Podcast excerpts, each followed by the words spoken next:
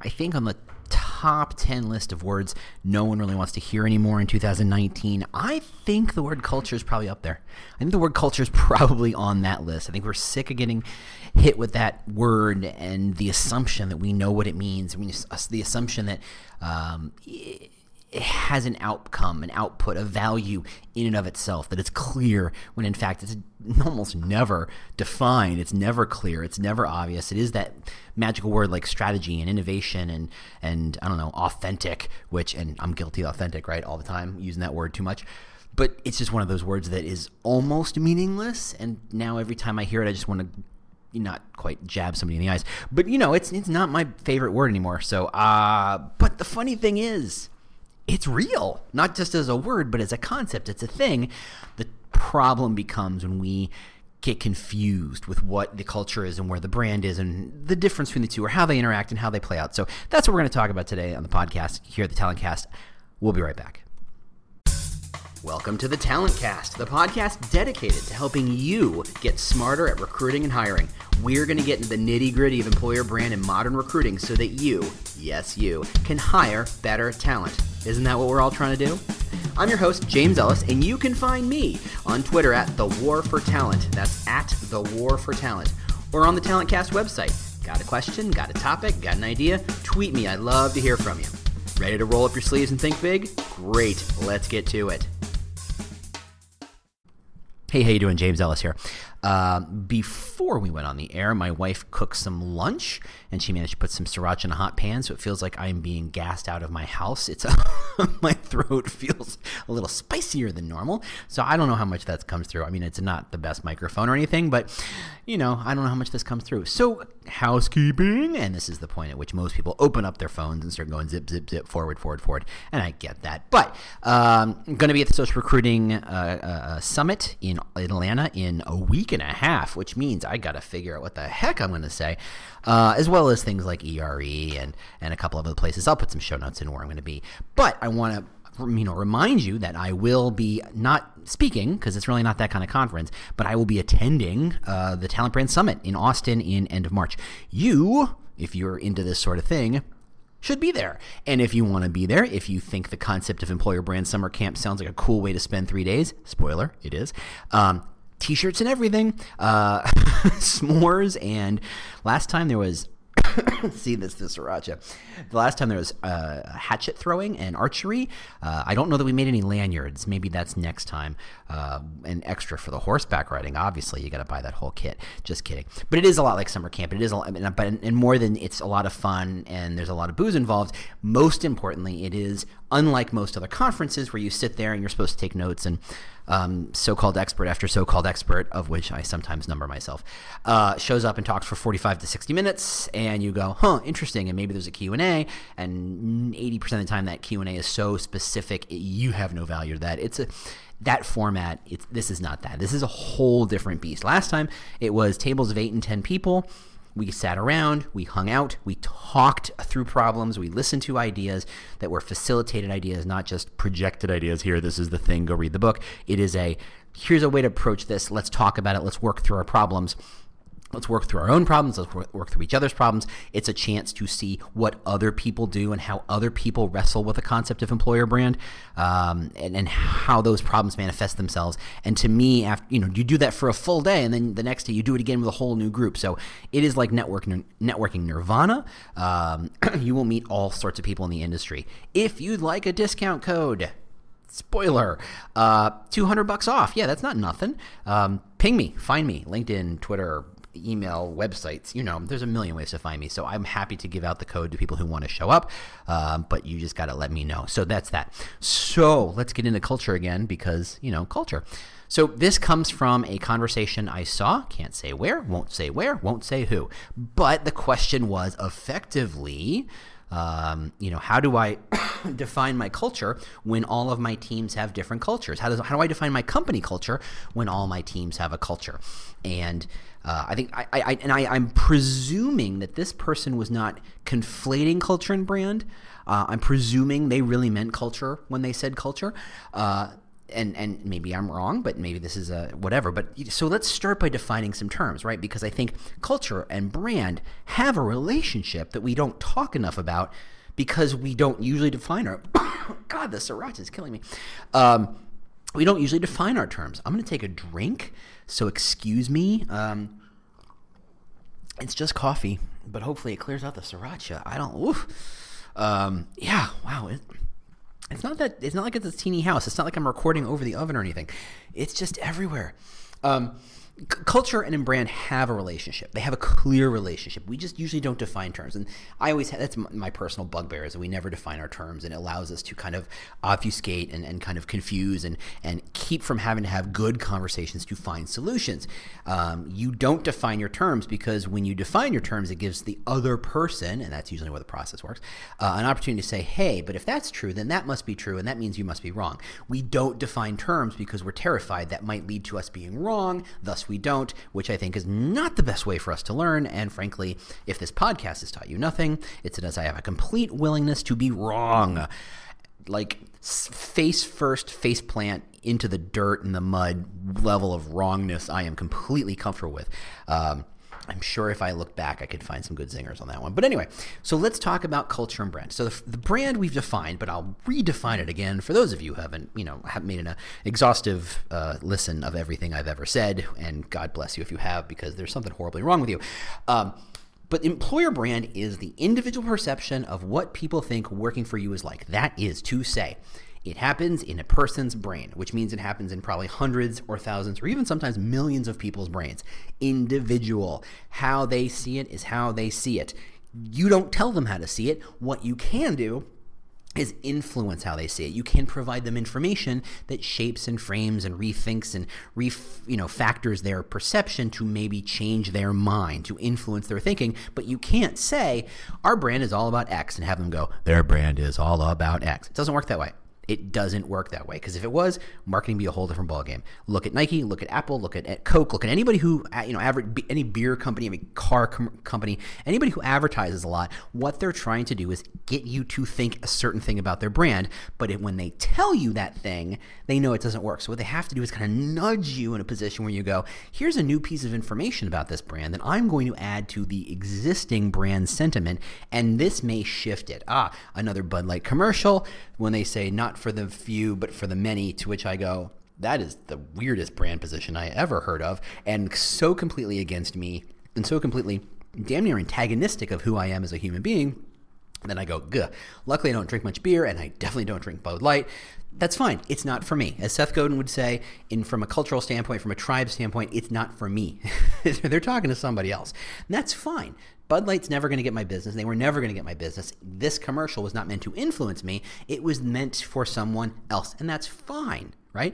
When oh, there's a new series of I think the series is long long going on, at least in the states here, for uh, and this should tell you how bad this is. It's either Chevy or Ford. I think it's Chevy no, it's maybe it's Ford. It's the one where the guy shows up and it's like a survey group, and he talks, and the room changes, and suddenly it's a surprise, and the, it, it's a whole series of commercials. They've got one where they literally have a series of cars under tarps, and they say, "What is the most reliable brand of cars in America based on blah blah blah blah blah?" Everybody goes, "I think it's this," and they pull it, and it's ah, it's not that, it's Honda. And everybody's like, "Yeah, I guess it must have been Honda." He goes, "Actually, not kidding, it's not true." And they pull the Honda tarps away, and it's Toyota. He goes, "Yeah, I guess, I guess you know, I should have expected that. You know, Toyota's a great car. They make a really reliable car, and they go, actually, it's not that either, and they pull it away. I think it's Chevy. I think Chevy is the final is the actual brand that does it. But I love it because it's so good at saying, I'm going to force you to activate the part of your brain that says this is how I think about this brand or this is what I feel about this brand, and then give you the the the the, the twist, right? There's the sixth sense moment at the end where it turns out he's dead the whole time. And if I spoiled that movie, what have you been waiting for? Um, where it's like to say, yes, you know what? I do think of Honda and Toyota as the most reliable car brand. They may not be the fastest, they may not be the sexiest, they may not be the strongest or whatever. They may not have the features I want, but they are reliable. And to have them say, I know you think that, because everybody thinks that, but it turns out that's not true. That kind of twist does a great job in reframing my perception of the brand. If you asked me what's the most reliable car, I would have probably said a Honda or a Toyota because I think that's what most people do because Honda and Toyota have spent a lot of money branding themselves as reliable car companies. And for Chevy to say, yeah, that's great and all, but, and then run the twist, that's a great way to change the frame. None of this has anything to do with culture. But culture actually drives a lot of that stuff. So, what is culture? I think the easiest way to define what a culture is, especially based on what we're talking about here, is culture is what happens when you put two or more people in a room.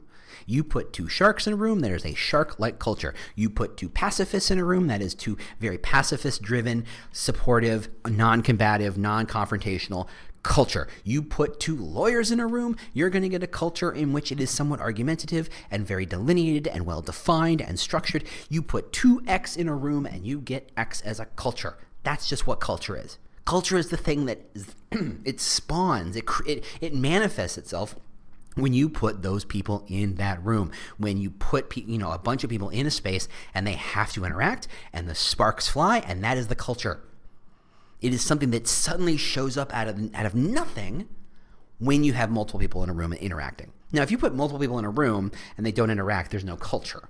Culture happens when those interactions happen. Culture happens when two people have to kind of figure out who's in charge, what are our goals, how are we going to accomplish this, who are you and who am I, and how what's the best way for us to work together, or am I going to beat you up and tell you I'm the best just because I'm the kind of guy who likes to steamroll you? Those are all cultures. That culture just happens. Now, if you, like me, are on LinkedIn all the time and you see those articles like Slack or whatever, Netflix, and they say, you know, they're very, very, uh, this is a company who's grown and they've grown very, very cognizant of the kind of culture they were trying to grow. That's a really nice article to see uh, on a nice pop culture business magazine like a Business Insider or a Forbes or whatever.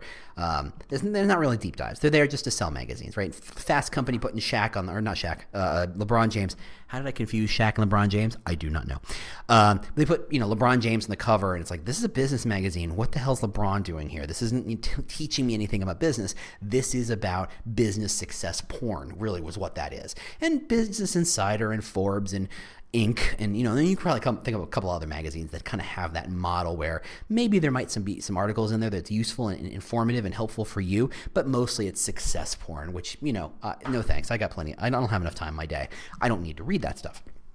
But they do talk about this idea that these these brands were based on building a specific culture. That culture was very collaborative. That culture was very joyous. That culture was very confrontational. That con- there's a there's a company who I will not name because I don't care for the owner, but they have built an entire culture on being combative. Um, that they, they they love the fact that everybody who works there uh, goes to the gym every single day. They've literally got a gym in the workspace, not like on another floor, but in the middle of the workspace. They've got workout machines so that you know in between calls or in between lines of code or whatever the hell they do all day, they can go and drop a couple of couple of sets of leg squats or whatever. Um, that's the culture they have. No thanks. but that's the culture. Is that the brand? No. A culture exists. The culture happens. You put two people in a room and the culture just there it is. You know, I'm gonna get my sound effects right. There it is. Thank you. Um, the culture just happens because you put people in a room. It's like gravity.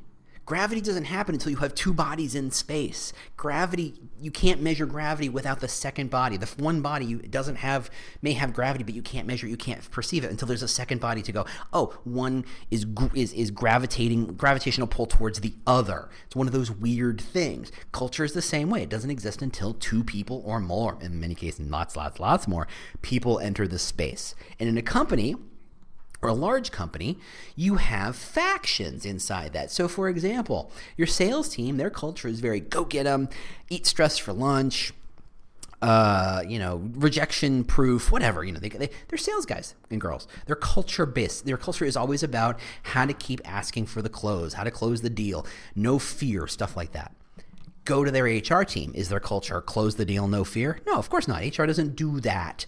HR tends to be, in almost every company I've ever seen, a little more collaborative, a little more open, a little more soft, a little more we want everybody to be, to maximize their potential, to find their own way of getting things done. We have to coexist together, even if our cultures and individual personalities are different those two cultures are radically different, right? Eat stress for breakfast and everybody has to coexist are radically different cultures. They exist within the same company. if I'm thinking of a company in which that's true, I'm not trying to be specific to that company because I'm pretty sure that's true of so many companies where you have these two teams whose culture is radically different. And to which the question that was asked and was said, how do you kind of you know, put a culture umbrella on that thing. What is our culture if we have all these different factions inside? You've got sales and you've got legal and you've got HR and you've got admin and you've got executive and you've got development and you've got whatever. You've got all these different teams, right? And they all have their own culture. You put those, you know, three project managers in a room, they have a project managing culture, whatever that may be. So far, so good? Fantastic. But if you can't get enough of this stuff, I have some news. You can bring the James Ellis experience to your event or company. Just go to jamesellis.us and learn about all the kinds of custom presentations I can build and deliver for you or your team. But if it's time to get some hands on help with your employer branding, recruiting, and hiring, either from the ground up or some strategic support, I would love to help. Just reach out to Proactive Talent or proactivetalent.com. That's where I work, and we can help you hire better. Cool? Cool. All right, let's get back to it. So, taking a tangent that isn't really a tangent, let's look at, for example, the United States. And for those of you who do not live in the United States, think of your own country. it works just as well. Um, what is so I think of United States. I live in Chicago. I've lived in Texas. I've lived in New Jersey. I lived in Raleigh. I lived in Wisconsin. Each one of those places has very different cultures. And having spent time in Houston, I can tell you there's about 20,000 different cultures in Houston alone. There's 20, you know 10,000 cultures in Chicago alone. The difference between north and south is like night and day. The difference between suburbs and downtown is you could not measure. It, it, it, it's insanely different culture. The culture of where I live, which is kind of Lakeviewy, um, which is not downtown but nowhere near a suburb, is fairly laid back. It's very familial. It's very there's lots of families here, but it's also a fairly young space where we're adjacent to uh, where a lot of students or recently former students live.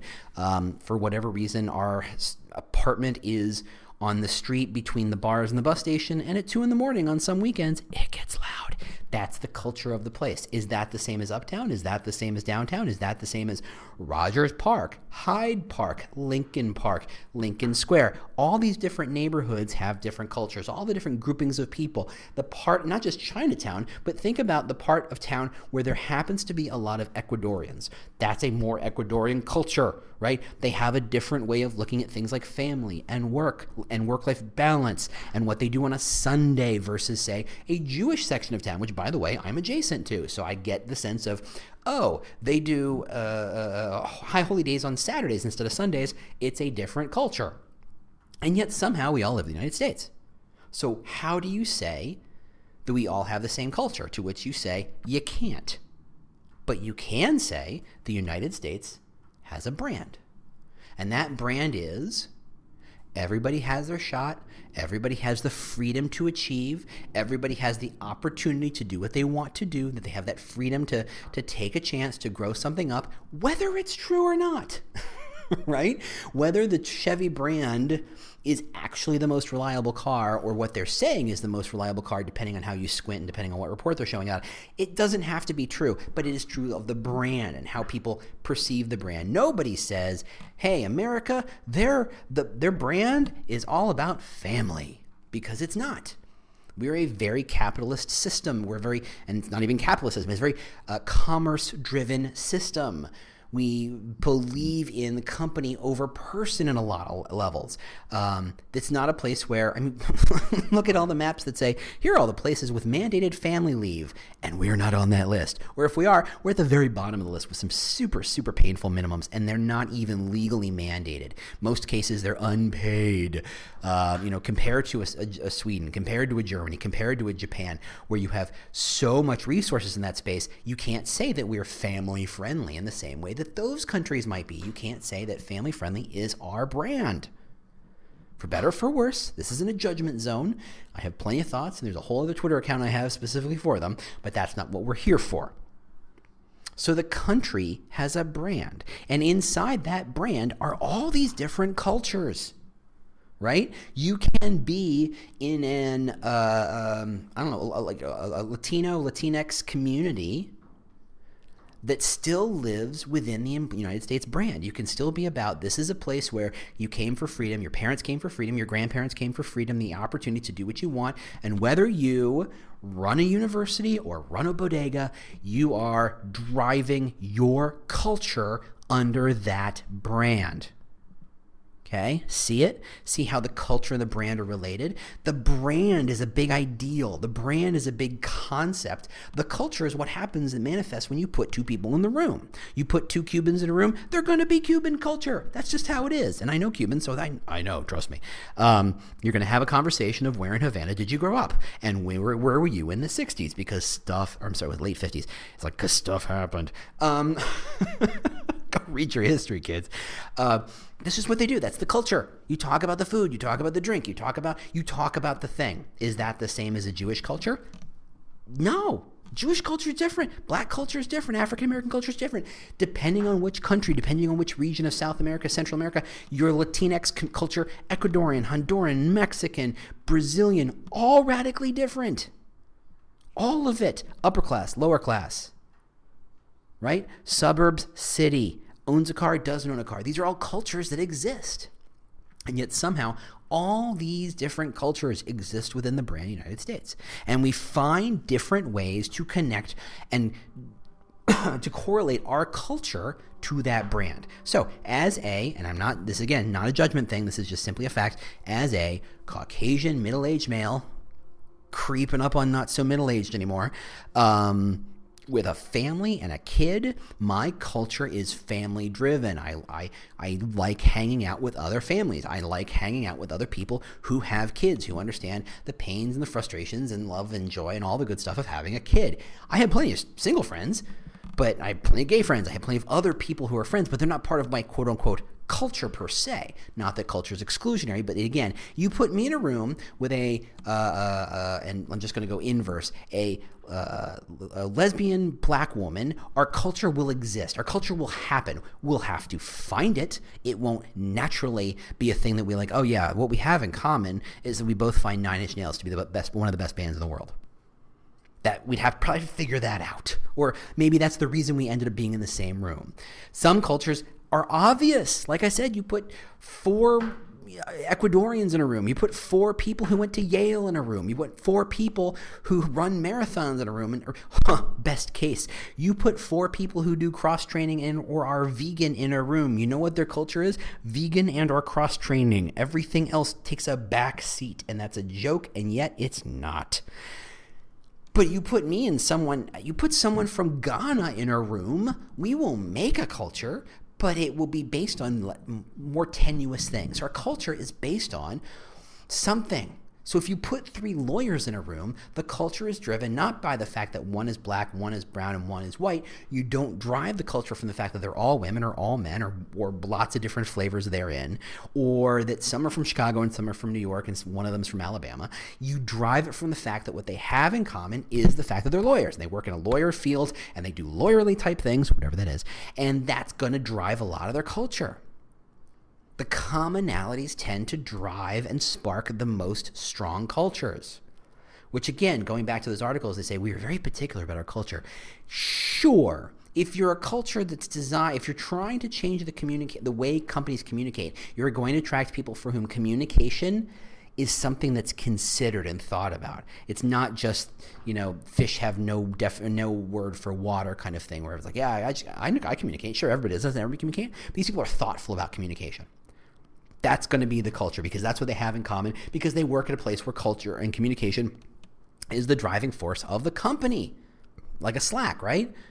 If you're at Netflix, hell, no, let's skip Netflix. I love Netflix, but that's not here. Let's talk about Disney. Let's talk about how for years they were like the greatest example of how they could in, you know insert their culture into every aspect of what they do. They called the people who dressed up as the princess or excuse me Cinderella or Mickey Mouse and wandered through uh, the the amusement parks as cast members, right? They were all there for entertainment. They were there to entertain people. Their culture was entertainment driven.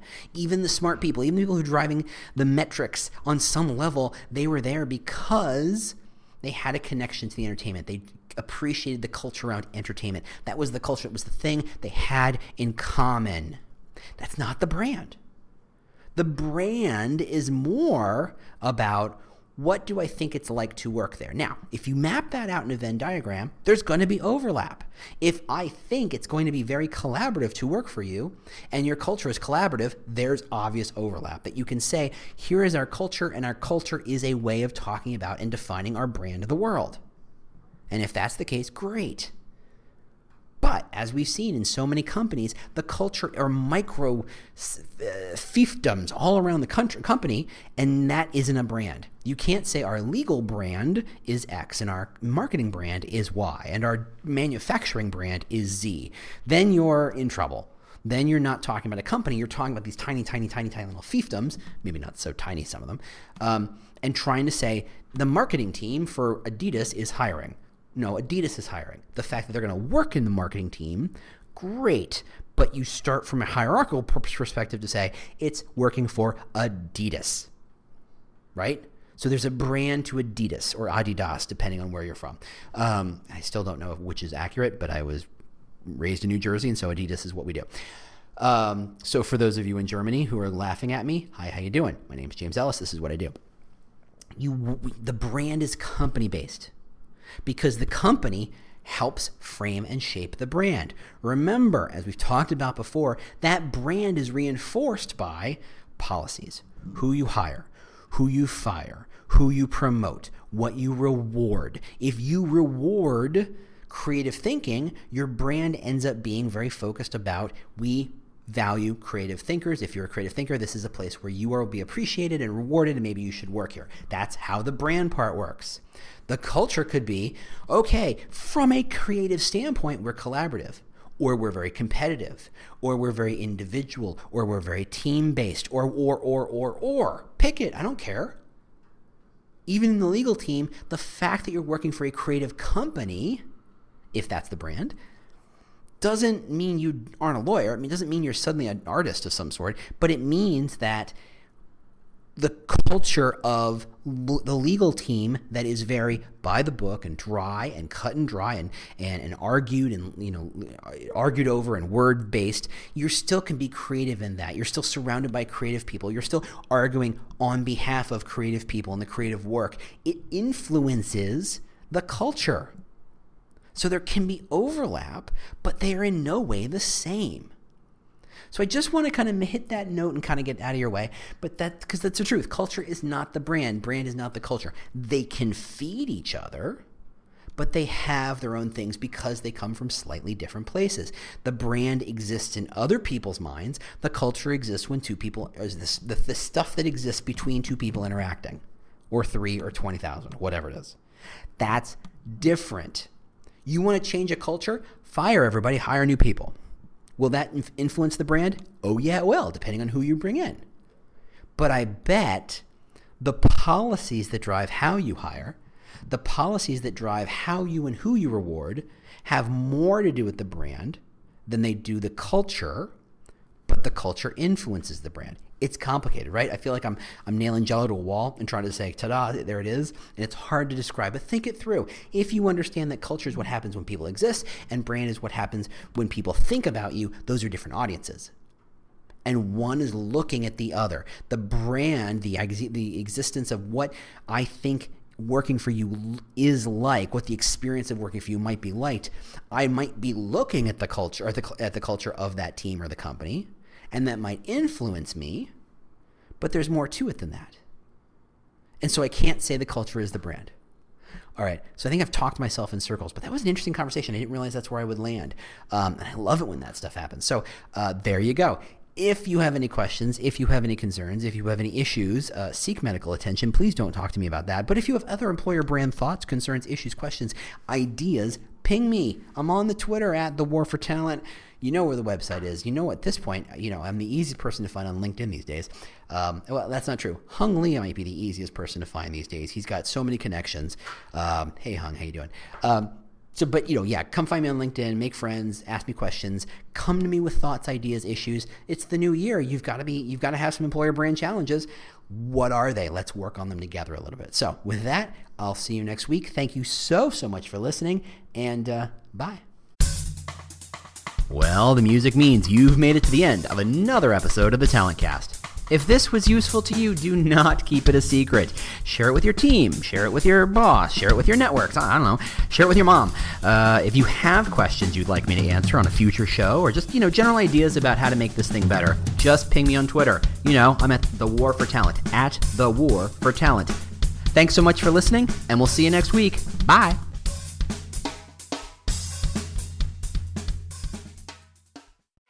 How much do you understand the future of finance?